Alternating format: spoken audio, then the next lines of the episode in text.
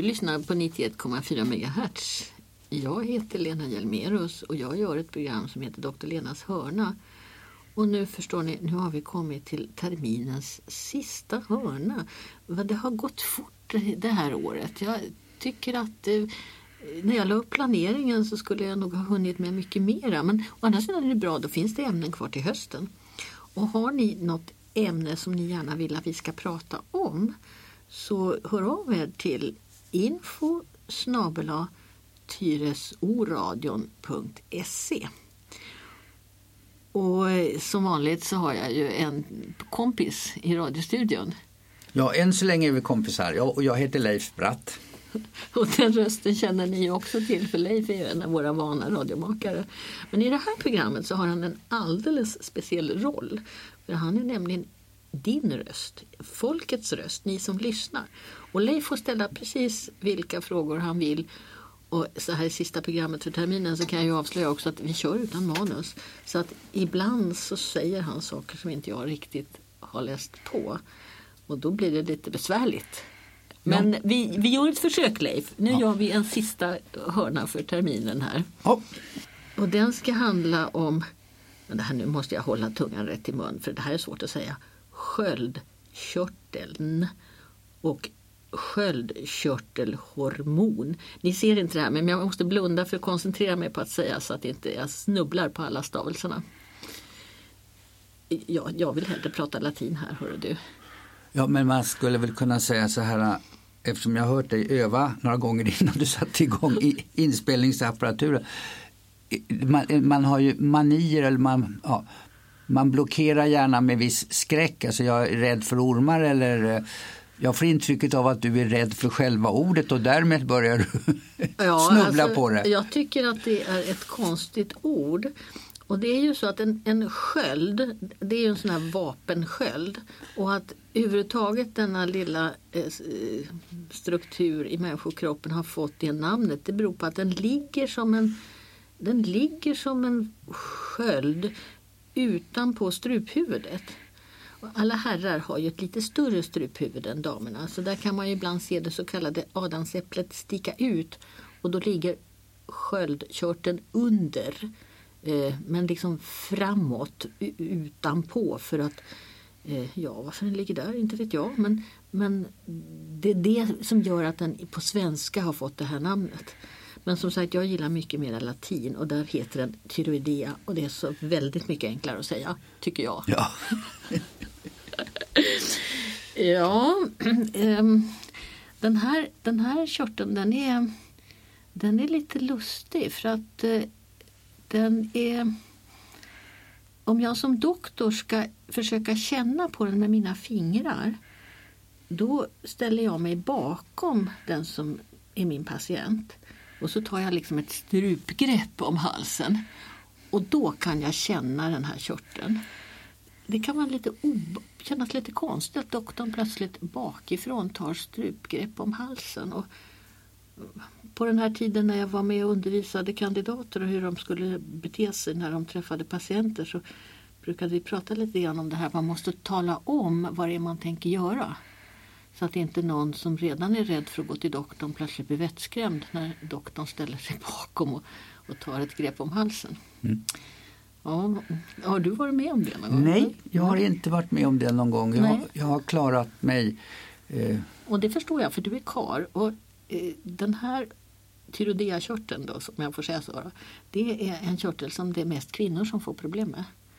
Eh, det är sällan någon man har problem med den. Men det Finns det någon förklaring till det då? Nej, gör inte. Inte vad jag vet. Men det är, en, det är, en, det är kvin, kvinnor som dominerar ja. sjukdomsbilden. Ja, jag tänker ju inte säga att kvinnor ibland kallas för det svagare könet. Nej. Jag tänker absolut inte nej, säga nej, det. Nej, det är bra att du inte har sagt det. Ja. Ni får andra saker istället på andra körtlar. Ja. Men, men det, det, är klart det finns även män som får problem med, med det. Men det är mycket, mycket vanligare att det är kvinnor. Ja, när man står så där bakom en patient och ska känna på den där körteln så ibland så känns den inte alls. Det är liksom bara man tänker sig lite vispgrädde som är utsmetat runt halsen. Men ibland så kan man känna den och då har den en eh, bit på varje sida om halsen och så har den en liten brygga mitt över, över, över mitten. Och ibland så kan den faktiskt vara så stor så att man, när man tittar på människan framför sig redan när, i dörröppningen så, så ser man att här är det någon som har en jättestor eh, körtel. Jag sitter och känner på mig för att se om jag klarar, men jag måste ju ta det framifrån. Ja. Och då känner jag ju här då, det jag tror är struphuvudet, det är som en liten spets eh, här. Och sen ovanför den spetsen är det som två stycken knölar. Har jag hittat rätt då? Eller? Ja, du känner säkert lymfkörtlar för att har du en normal sköldkörtel så, så kan du inte känna den. Aha, okej. den. Den är så mjuk, den flyter liksom bara ut. Mm.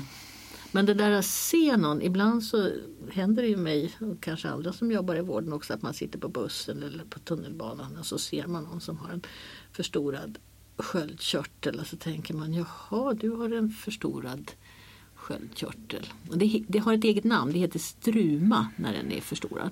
Men alltså, nu vet inte jag om- jag missuppfattar det, men alltså eh, den här alltså, sköldkörteln, den, den kan man knappt känna, den är så mjuk och allt det där. och Så.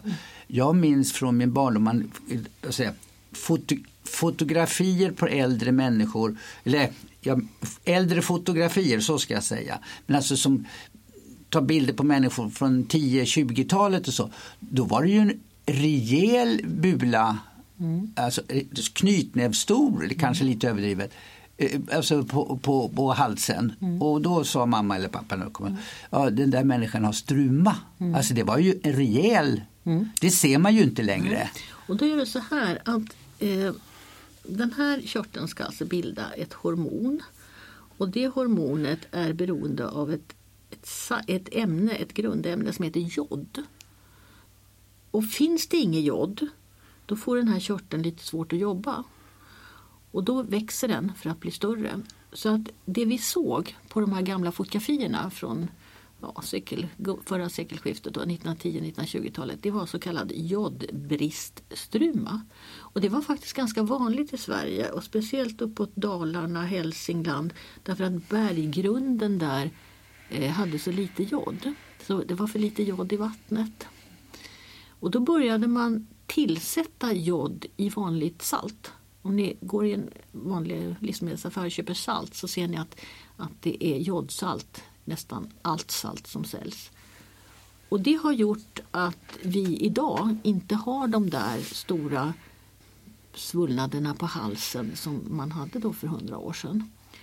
Och Sverige är lite berömt både därför att vi så snabbt kom underfund med att, att det var jodbrist som orsakade den här svullan men också för att vi var så duktiga med att tillsätta jod i, i vår, i vår vanliga, livs, vanligt livsmedel. I andra delar i världen så finns det gott om jod i berggrunden och då har man inte de här problemen. Men, men eh, ja, heder åt dem som upptäckte det här tycker jag på den tiden, då, för hundra år sedan, om, om den blev för stor, då visste man inte riktigt vad man skulle göra. Man försökte skära bort bitar av det. Och det var inget, blev inget lyckat resultat för det var ju inte det som var orsaken till att den hade liksom blivit förstorad. Det är alltså när, när, det är, när körteln får jobba för mycket så att den um, då, då försöker den att kompensera genom att växa och bli större. Men man kan alltså ha fel på den här körteln utan att den är förstorad. Eh, Och om vi går tillbaka till det här att vi doktorer alltid känner på den. Det är därför att man vill, det är ett sånt viktigt organ som man vill försäkra sig om att det, är, att det åtminstone med fingrarna känns som det ska kännas.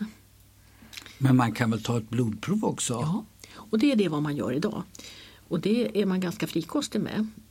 Och då mäter man dels mängden hormon i blodet. Och då mäter, det finns två hormoner som är lite lika. Den ena använder tre jodatomer och den andra fyra jodatomer. Och då kallas de för T3 eller T4 och T är en förkortning då för tyro, tyroxiner, tyroidehormonet. Och sen mäter man ett ämne som heter TSH. Och det är ett annat hormon som kommer uppifrån hjärnan. Jag vet inte om du minns men förra programmet så pratade vi att det fanns en liten spelkula uppe i hjärnan. Mm. Eh, som styr alla de här körtlarna i hela kroppen, binjurar och Var det som var rubbet. hypofysen? Ja, rubbet. Och där uppifrån så kommer det också ett speciellt ämne TSH, tyroidestimulerande hormon, som ska påverka och styra sköldkörteln. Och TSH är lätt att mäta. Man får vänta, när man har lämnat det där blodprovet så får man i allmänhet vänta tio dagar, två veckor innan svaret kommer. Det, är, det tar lite längre tid att få svar på det provet än på vanliga blodprov. Men, men det är ett vanligt blodprov man går till vårdcentralen och säger att jag är så trött eller jag mår inte bra. Då kollar man alltid tyreoidaprover. Men alltså, det låter så allmänt, du kommer in på symptom här. Mm. Trött och jag mår inte mm. bra. Finns det Trötthet kan jag lite grann förstå, men man kan ju vara trött av massa år. Men finns det några tydliga symptom? Så här, man mm. mår inte bra, det var lite för... Mm, det är lite för dåligt. Ja. ja. Det, det, är så här att den här körteln då, som ligger utsmetad på halsen, den bestämmer kroppens ämnesomsättning, alltså kroppens metabolism. Den bestämmer precis hur eh, aktiva ska våra celler vara när det gäller att bilda nya ämnen och bryta ner saker. Hur, um, det är ju sånt som man blir pigg av eller trött av. Och det, det påverkar, den påverkar alltså alla celler i hela kroppen. Och det gör att um, det är, man känner ganska omgående om, att, man, om man, att man inte mår bra när det är något fel på sköldkörteln. Och vice versa, om man inte mår bra så kollar alltid eh, läkaren sköldkörteln. Um, det är det finns någonting, ah, det finns Ni alla som har fått en bebis vet att, att när en, en liten nyfödd bebis ska, ska, tar man ett blodprov, man brukar ta det i hälen och det gör man inom 48 timmar, alltså ungefär någon gång dag två. Eh, I idag när man får gå hem tidigt från BB så får man ju åka in och lämna det där provet inne på sjukhuset. Och förut så fick de inte åka hem förrän de hade lämnat det här provet. Och det är det så kallade PKU-testet. Och från början så testade man ett, en, ett, eh, ett annat ämne. Men idag så tar man faktiskt 24 olika eh, sjukdomar testas med hjälp av det här lilla blodprovet, de här dropparna som man tar från bebisens häl. Och en av de 24 är just brist på eh, tyreoidehormon. Därför att det är, det är så viktigt för att kunna leva och växa att man har sånt här hormon. Eh, och om man inte har det så har man någonting som kallas för hypotyreos, alltså underfunktion av eh, sköldkörtelhormon. Mm. Du har hört talas om PKU-testet va? Ja, nu när du säger det, det är ingenting jag går och grubblar på dagligen. Men... Eh, när, våra barn, när våra barn föddes då hade man nog precis introducerat det på 70-talet. Idag så är det ju standard för, för alla barn. Och man har också samlat de här blodproverna i ett framtida register, det så kallade PKU-registret. Och det var ju där man som bland annat hittade Anna Linds mördare därför att man hittade hans blod i det här registret.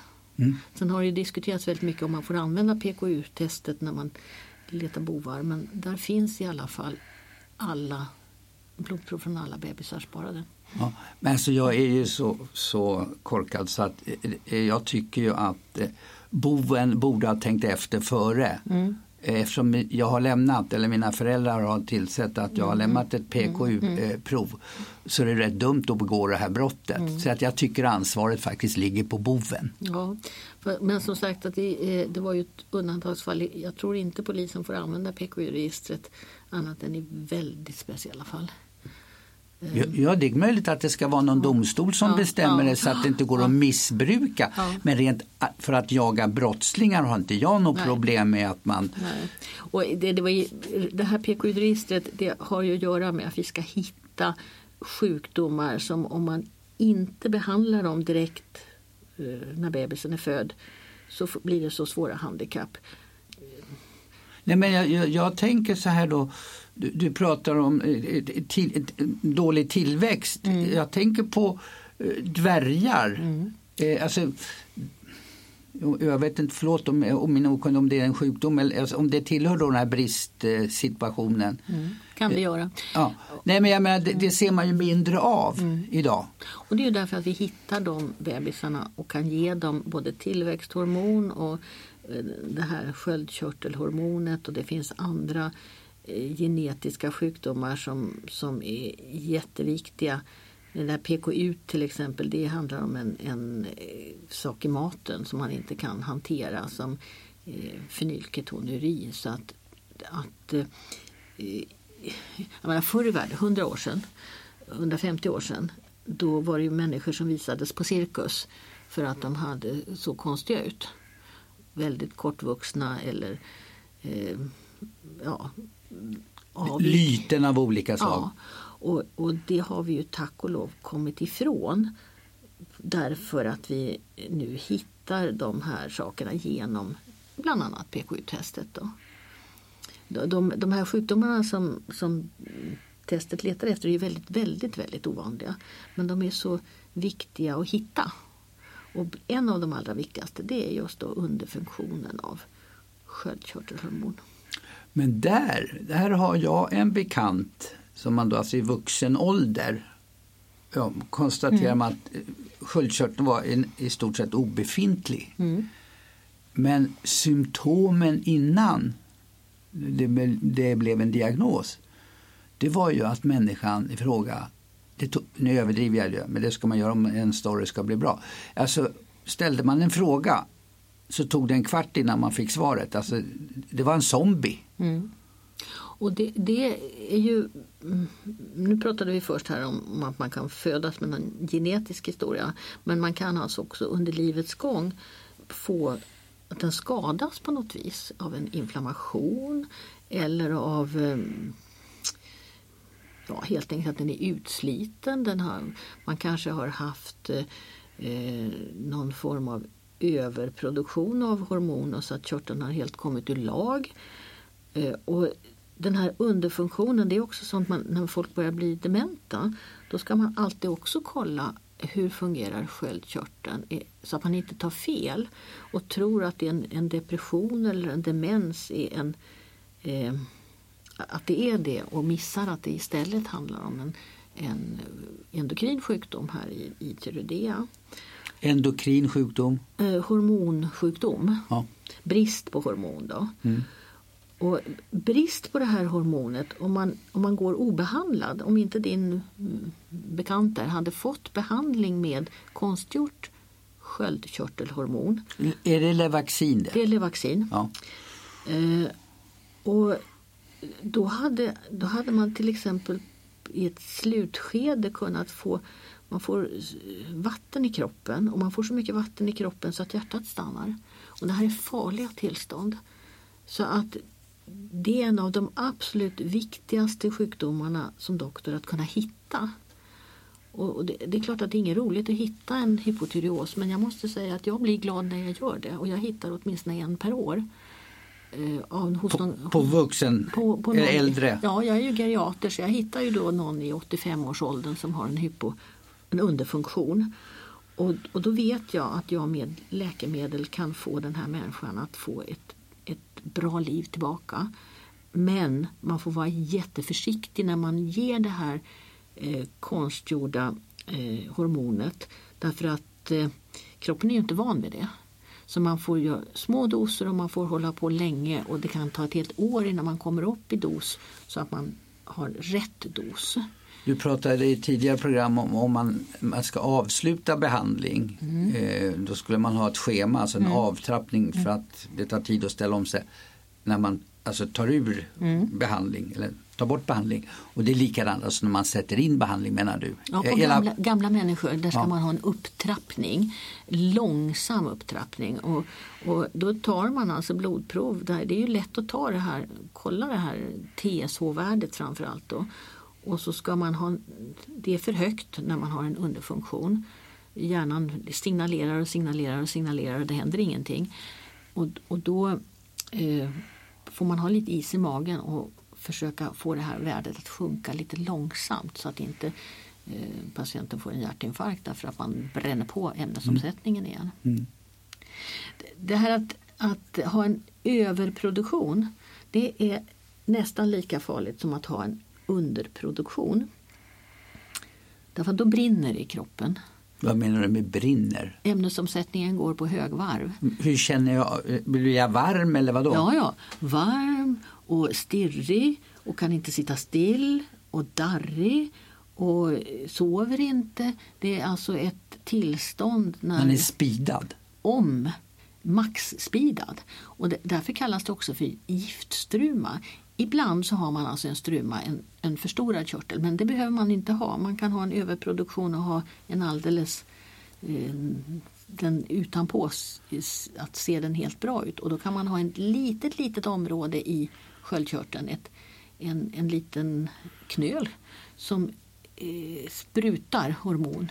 Eh, och ibland om det är en knöl kanske eh, kirurgerna försöker ta bort bara den, annars så behandlar man giftstruma med radiojod. Och nu är det här ett radioprogram, men det är inte den sortens radio vi pratar om utan radioaktivt jod. Och det är en behandling som då ges på Radiumhemmet eftersom det är en, en aktiv isotop. Isotop är ju en, det, det är en förändrad eh, jodatom som gör att den strålar. strålar. Och har man fått radiojod då, är man, då, då, går man omkring och strålar lite de första veckorna och det ska de patienterna veta om så att de inte utsätter gravida. Det, de sköterskor som jobbar där ska heller inte vara gravida. Kan man säga att de är radioaktiva? Ja, lite grann. Lite grann ja. Första tiden. Mm. Där får man, det där får man papper om ganska väl när, i, i med man får en rad. Men radiojodbehandlingen är väldigt effektiv. Och när den liksom har slagit ut den här skenande körteln då får man ofta en underproduktion och då måste man äta Levaxin hela livet. Och så måste man kolla sin Levaxin-dos en eller två gånger om året. Det är ungefär som man tar sådana här, vad heter det, när man går på varan. Ja. Regelbunden kontroll ja. att man ligger på rätt värde. Ja, fast här räcker det då med en eller två gånger per år. Ja. Och kanske också du har sett någon gång någon som har fått en sån här överproduktion som också har fått lite utstående ögon. Och det är, en, det är en speciell variant av överproduktion när man får ett ämne som gör att ögonen blir lite större. Ja, för oss som är lite äldre då, då eh, du menar ungefär då, ungefär, den enda jag har sett med det, mm. och det, det, kan ju bero på något helt annat, men den här Marty Feldman, den här skådisen, ja, han hade väldigt ja. tydligt utstående han, ögon. Han, han, hade det som, den, den typen av ögon. Och eh, idag när man behandlar tidigt med radiojod så slipper man eh, ofta den varianten. Av, ja, jag kan inte dra mig till minnes att jag sett något alltså, så påfallande så att jag reagerar. Mm. Så vi lyckas tydligen med behandlingarna i ja, stor utsträckning. Ja, de är, de är ju väldigt speciella både eh, för små barn som föds med brist och för eh, gamlingar som har fått en underfunktion och så de här som har där det brinner i kroppen. Ehm, men eh, i och med att vi har speciella läkare för det här som är specialister på det så tycker jag nog ändå att det är ingen eh, det är ingen sådär jättedålig sjukdom att få men man mår ju dåligt medan man har den. Mm. Ibland har du pratat om folksjukdom och jag vet inte hur många som ska ha det men, men är, är det här folksjukdomar? Nej, det är det inte. Eh, däremot så, det här låter ju som en skröna, men under graviditet, och det är väl nästan som en folksjukdom, det är i alla fall väldigt många som är gravida. Under graviditet så eh, växer sköldkörteln lite grann. Därför att det ska ju räcka till barnet också. Barnet ska ju också växa. Och det finns, fanns i den gamla grekiska antiken som jag refererar till ibland så fanns det ju då ett sätt att ha koll på flickorna. De fick ha ett svart band runt halsen. Och eh, när bandet började strama åt eh, så var de i allmänhet gravida. Eh, har du hört talas om dem? Nej. Nej, nej, nej, nej men det, det, det förekom. Och på 1800-talet när man var när man var sådär oerhört pryd, då var det faktiskt ganska vanligt att kvinnorna gick omkring med ett litet svart band runt halsen för att visa att de fortfarande var jungfrur. Ja. Modet växlar. vet. Ja, ja, ja, ja. Ja, Men att, att man får en förhöjd eh, eller en, en liten förstoring av sköldkörteln under graviditet det, det brukar höra till. Men däremot så ska man nog eh, ibland kolla även på mödravårdscentralen just det här med hur eh, den individuella personen har det med sina hormonnivåer. Ja du, det är eh, mycket med det jordiska. Leif, förra programmet så sa du att du, du hade uppfunnit ett eget hormon. Nej, nej, inte uppfunnit utan du, du berättar om hur personer av lite fåfänga då eh, sökte befintliga hormoner som inte var upptäckta ännu. Ja, ja. Ja, och eh, då gjorde jag det också för jag är lite fåfäng. ja. Och det är så här ly- lyckohormon. Men det måste du dela med dig om. Vad, vad, har, du, Jo, alltså, har, du, jo, alltså vad har du hittat? Det, det, alltså numera heter det, eh, för det- godkändes inte, eh, jag ville döpa det till Leif-hormonet, Ja. men nu har de döpt det till dopamin. Det är sån här uppåttjack skulle man kunna säga. Ja, ja. Ja. Ja. det är vanligt. Och det, det bildas lite här och där i kroppen men ganska mycket i själva hjärnan. Ja. Ehm, det, Men de, de undrade varför jag hade så stor hjärna. Va? Jaha, Ja, därför att så- du har så mycket dopamin där. Ja, just det, just det. Eh, Alltså dopamin, det har ju För det är väl ett hormon? Ja, ja, Eftersom oh ja, det- ja. oh ja det är. Och det är lycko... Det, det är kanske inte det som brukar kallas lyckohormon. För lyckohormon, Nej, jag fick det ju inte godkänt. nej det är något som heter oxytocin. Som, som vi får när folk kramar om oss och klappar på oss. Och även när vi klappar husdjur. Då får vi en utsöndring av oxytocin. Det används ju när du säger det på äldreboende, ibland man har något husdjur där. Ja, det är är- det för att man ska... Ja. Och oxytocinet det utsöndras också när eh, kvinnor ammar sina små barn. Ja. Men dopamin det, det är ett väldigt speciellt för det är inblandat i det här hur vi rör oss. Och det är inblandat i väldigt många olika saker men det har också det problemet att det är ett lite beroende eh, hormon. Alltså det, det är beroendeframkallande. Ja, alltså om man har mycket dopamin eller längtar efter dopamin så kan man hamna i både det här med att dricka lite för mycket och kanske eh, ja, röka lite för mycket men kanske kröka är det vanligaste drogen. Alltså det är ett drogrelaterat hormon. Alltså börjar det utsöndras, om jag tar lite för mycket alkoholhaltiga drycker, då börjar det utsöndras dopamin. Ja, och likadant om du börjar Är det därför jag känner mig lite uppåt när jag Ja. har tagit eh, en halv öl? Ja, och sen så är det likadant om man börjar spela eh, nätkasino och sånt här. Då, det är också kopplat till dopaminnivåerna. Så att, Förlåt, nu, nu, för, för jag, jag blir ju lite arg på all- alltså, att man så, vad säger man, ohejdat får göra all denna reklam. ja, Eh, och så tänker jag, det måste ju finnas pengar bakom det här. För att alltså, lägga ner så mycket pengar på tv-reklam. De, ja.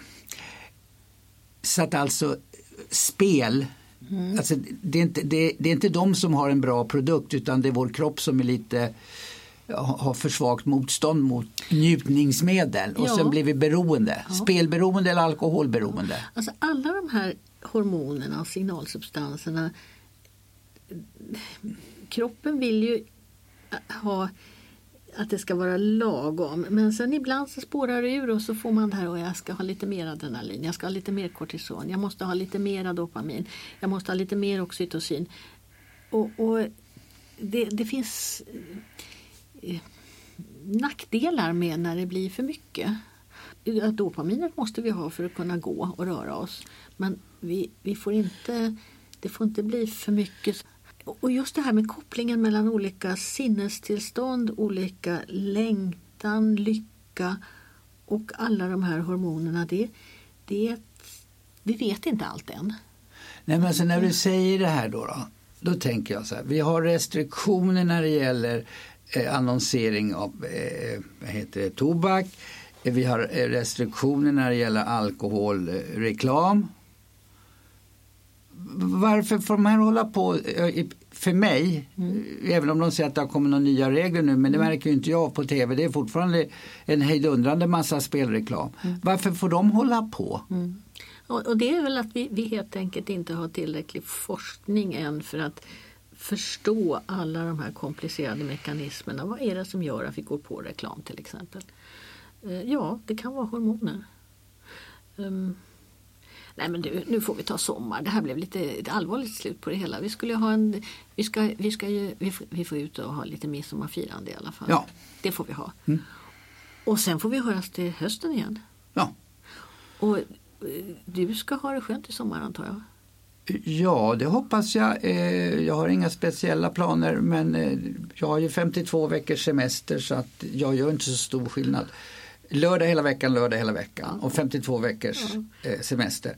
Så att det är inte så stor skillnad vilken tid på året det är.